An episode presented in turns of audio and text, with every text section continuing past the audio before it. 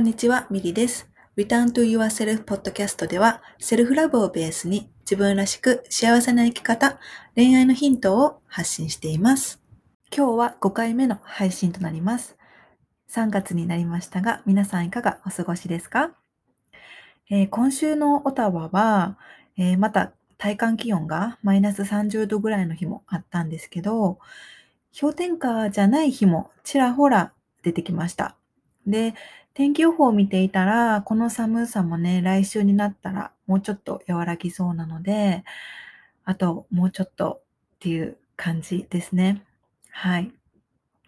えー私はいつも自宅で過ごすことが多いんですね。えーセッションとかも自宅でズームを使ってやっているので、で、あの、コーヒーさんも自宅で、あの、彼も自宅で仕事をしているので、二人ともね、こう、家で過ごす時間が圧倒的に多いんですね。えでも、一応、こう、ルールを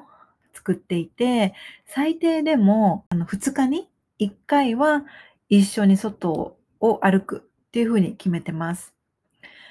で、決めておかないと、やっぱりこう、冬の間はね、特に私が、えー気づけば3日4日外に出ないっていうこともね、あるので、で、初めの頃は、ね、こんな寒いのに外行くなんてって、こう、外に出るのが億劫だったんですけど、やっぱり外の空気を吸ったりとか、外を歩くっていうのは、こう、メンタル、心の健康のためにも大切なので、めっちゃ、あの、厚着をして、なるべく外に出るようにしています。で、ね、太陽が出ていれば、すごくね、気持ちいいし、ビタミン D もね、補給ができるし、こう、気分も前向きになれるので、うん、積極的に外に出るようにはしています。ね、今もまだね、こっち、の私が今いる場所は、雪が大量に積もってるんですけど、ね、積もってすぐはまだいいんですけどね、しばらくして雪がふあの、雨か、雨がね、降ったりし始めると、今度はね、こう地面がツルツルになって滑りやすくなってしまうんですよね。だからこう足元をね、めっちゃ、あの、注意して歩かないと危険なんですね。でも、さすがね、雪国の人たち、さっそうとね、歩きながら、こう犬と散歩してたりとか、ランニングしてたりとかするのをね、よく見かけます。昨日なんて、こう T シャツにね、こうめっちゃ短いランニングパンツで走ってる人もいて、ただただね、こうすごいなって、こんな寒さの中でそんなことできるのすごいなって感心してしまいます。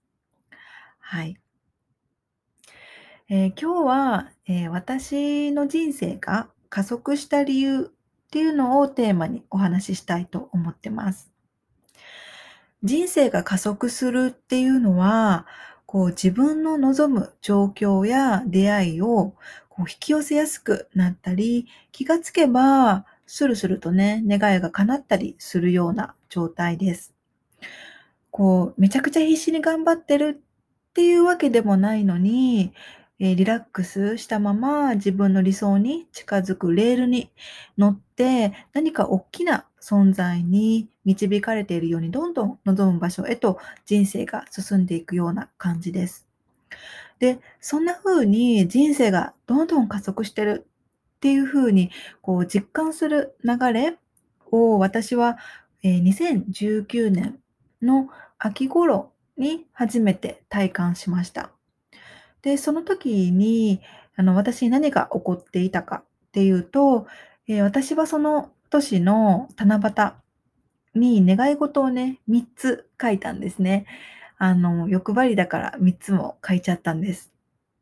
で、その願い事は1つ目がこう会社員を卒業しますっていうこと。で、2つ目はコーヒーさんと一緒に住む。で、3つ目は愛の循環っていうふうに書きました。で、私がこの、えー愛の循環っていうふうに書いたのは、えーまあね、そのセルフラブの大切さを伝えていきたいなっていう意味で、愛の循環っていうふうに書いてたんですね。で、この時、この3つの願い事が叶う可能性っていうのは、まだ1ミリもね、見えていなかったんです。で、会社員をね、辞めたいっっていうふうにはずっと思っていたし、コーヒーさんとね、一緒に暮らしたいなとは思ってうん、いたし、そのね、セルフラブを伝えていきたいなってね、思っていたんだけれども、叶うとしても、まだ先だなって、うん、まだ1年近くはかかるかなっていうふうにこう、ぼんやり思ってました。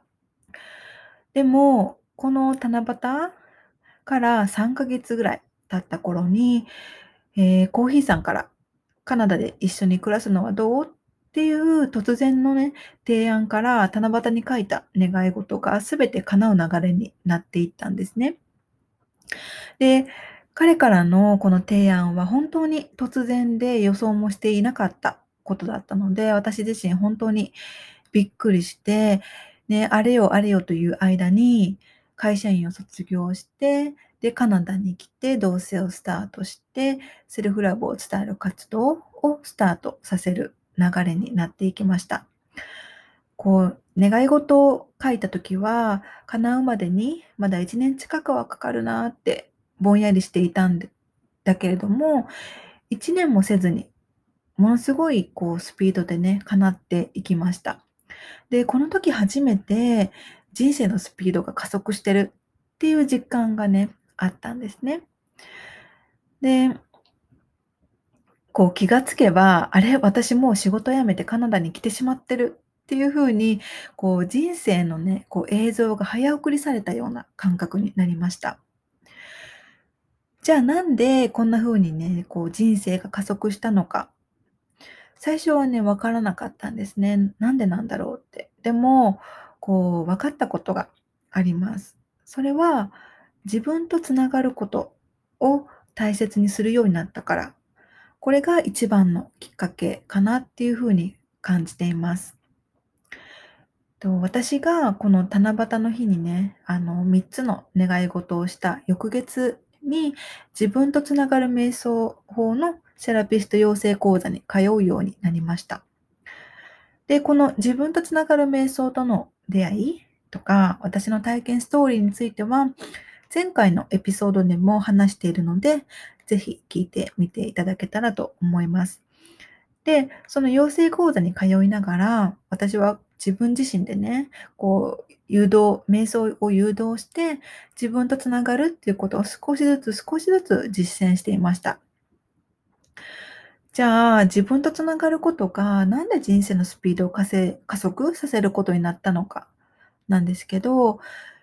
と私はこの自分とつながる瞑想法を通して、前回のエピソードでもお話ししたように、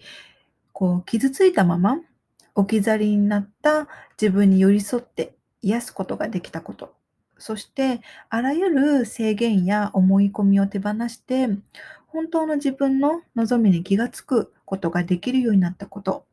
っていうのが人生のスピードを加速させる大きな要因となったように感じています。瞑想しながら自分を癒していくこと、そうすることで自分がこれまで抱えてきた悲しみとか怒りとか不安とか後悔、あらゆるネガティブなもの、背負っていたものを手放していくことができたんですね。で、さらに自分がこれまで生きてきた中で身につけてきた思い込み、制限、一つ一つに気がついて、もうこれはいらないなとか、これは本当の自分が望んでいるものではないなっていうふうにこう気づいてあげること。そうやって本当の自分の周りを覆っている余計なものを一つ一つこうめくっていくこと。で、奥深くに眠った本当の自分、本当の自分の望みっていったことに気づいていくことができました。で、そんな風なこうインナーワークをね、ずっと、えー、瞑想を通して一つ一つやっていったんですね。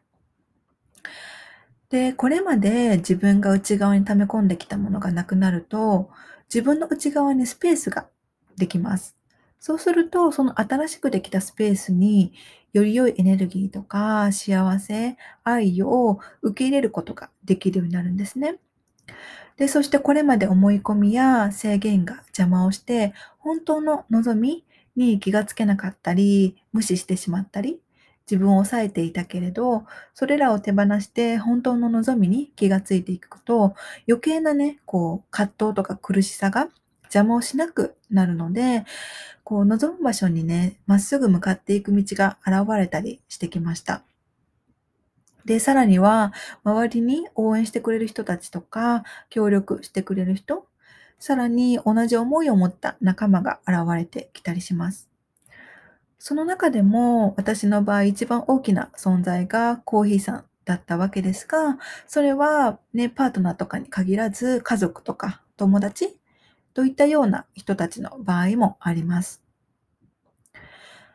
でクローゼットに新しい服を入れようと思ったら、もう必要ない服を手放さないといけませんよね。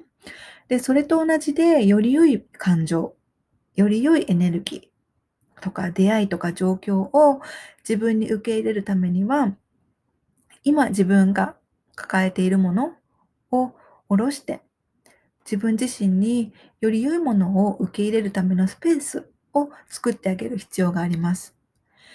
いくらセルフラブがね、大切だよとか、自分とつながることが大切だよって見たり聞いたりしていても、なかなか自分のものにできなかったり、セルフラブできないとか、難しいっていうふうに感じてしまうのは、それらをね、受け入れるスペースが自分の中にね、ないからだというふうに感じます。うん。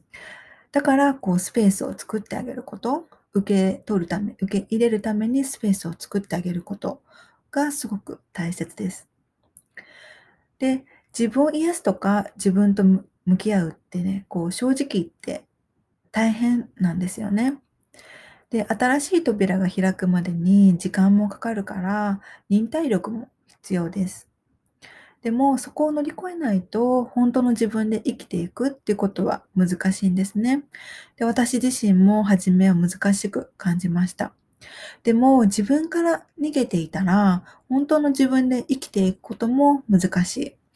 だから、まずは優しく自分に寄り添ってあげてみてほしいなって思います。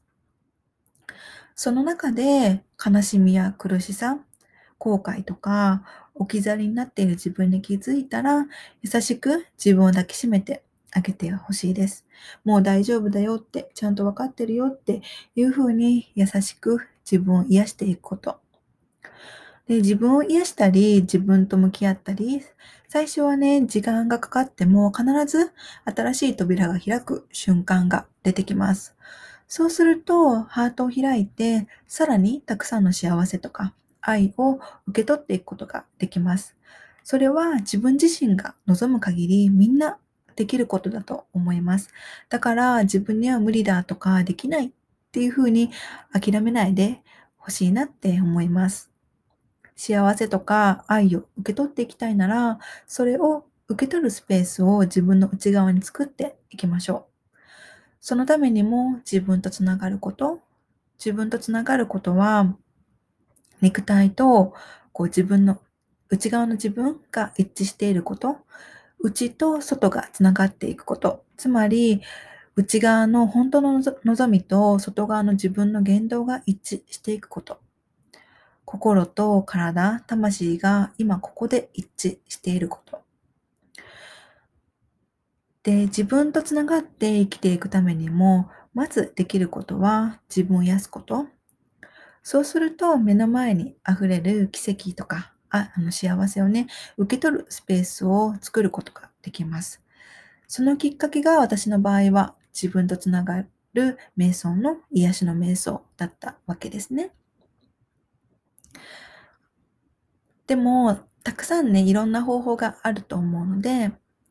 こう自分のに合うやり方を見つけるといいかなって思います。自分自身に何か小さなきっかけをね、作ってみてほしいなと思います。そして自分自身、自分一人だけで頑張りすぎないこと。